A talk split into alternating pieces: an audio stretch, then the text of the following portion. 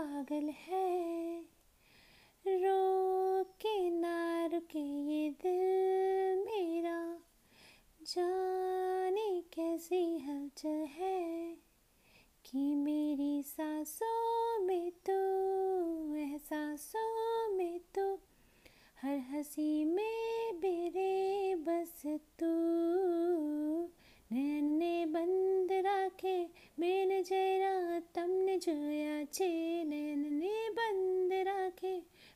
जरा तमने जोया छे तो ही हो तुम मेरी सांसों में और वो ख्यालों में।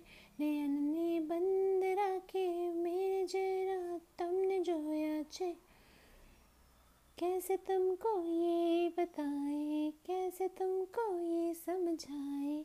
दर्द दिल का हाल क्या है? कैसे तुमको ये बताए?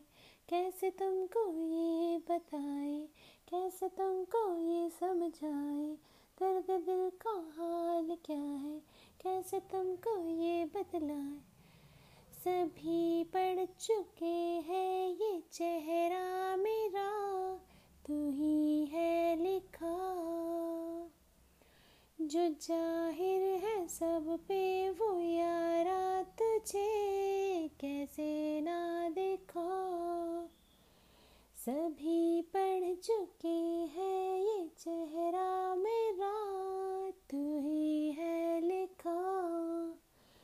जो ज़ाहिर है सब पे वो यारा तुझे कैसे ना देखा।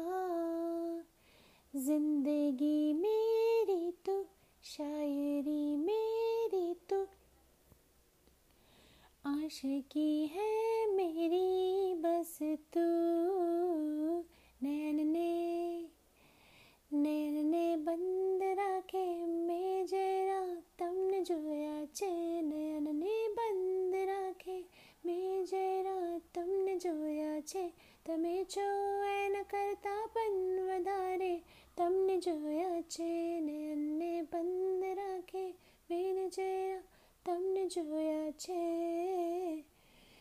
कैसे तुमको ये बताए? कैसे तुमको ये समझाए?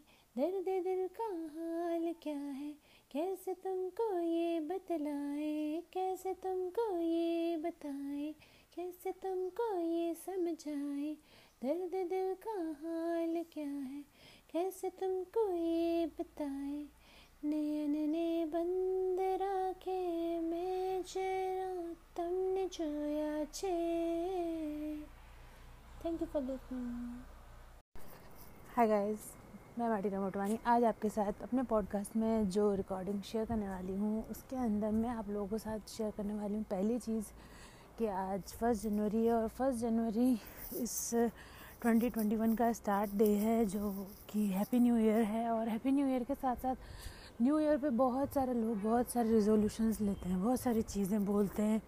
बहुत सारी चीज़ों के ऊपर लाइक फोकस करने के लिए अपना माइंडसेट बनाते हैं। लेकिन मेरा मानना ये है कि अगर हम सच में कोई रिजोल्यूशन लेना ही चाहते हैं, अगर हम सच में कुछ करना ही चाहते हैं तो मुझे लगता है कि सबसे पहले हमें एक अच्छा ह्यूमन बींग बनने की ज़रूरत है।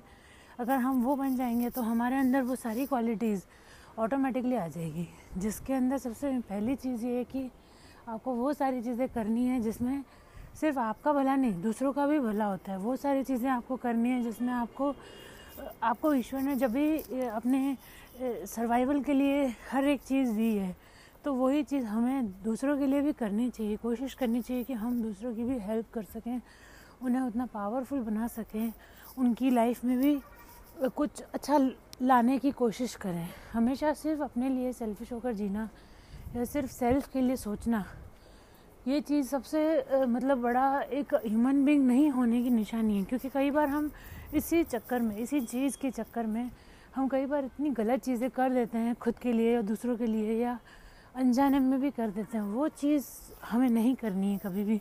अगर हम किसी की मदद नहीं भी कर पाए कभी, लेकिन हमें उसकी परेशानी का कारण नहीं बनना है।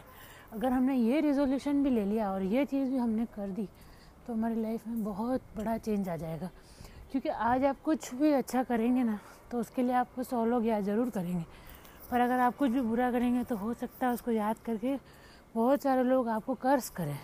और जो भी आपने बुरा किया, या आपने आपसे हो गया, या अचानक में हो गया, या गलती से हो गया तो उस वक्त आप ये चीज़ हमेशा ध्यान रखिए कि आप अपनी तरफ़ से उस इंसान को, या उस उस चीज़ को अपनी तरफ़ से आप सॉरी फील करके कोशिश करिए कि वो सॉरी आप उसको दिल से बोल पाए। नहीं तो वो चीज़ आपकी वजह से उसको हमेशा दुख पहुंचाती रहेगी और आपको भी दुख पहुंचाएगी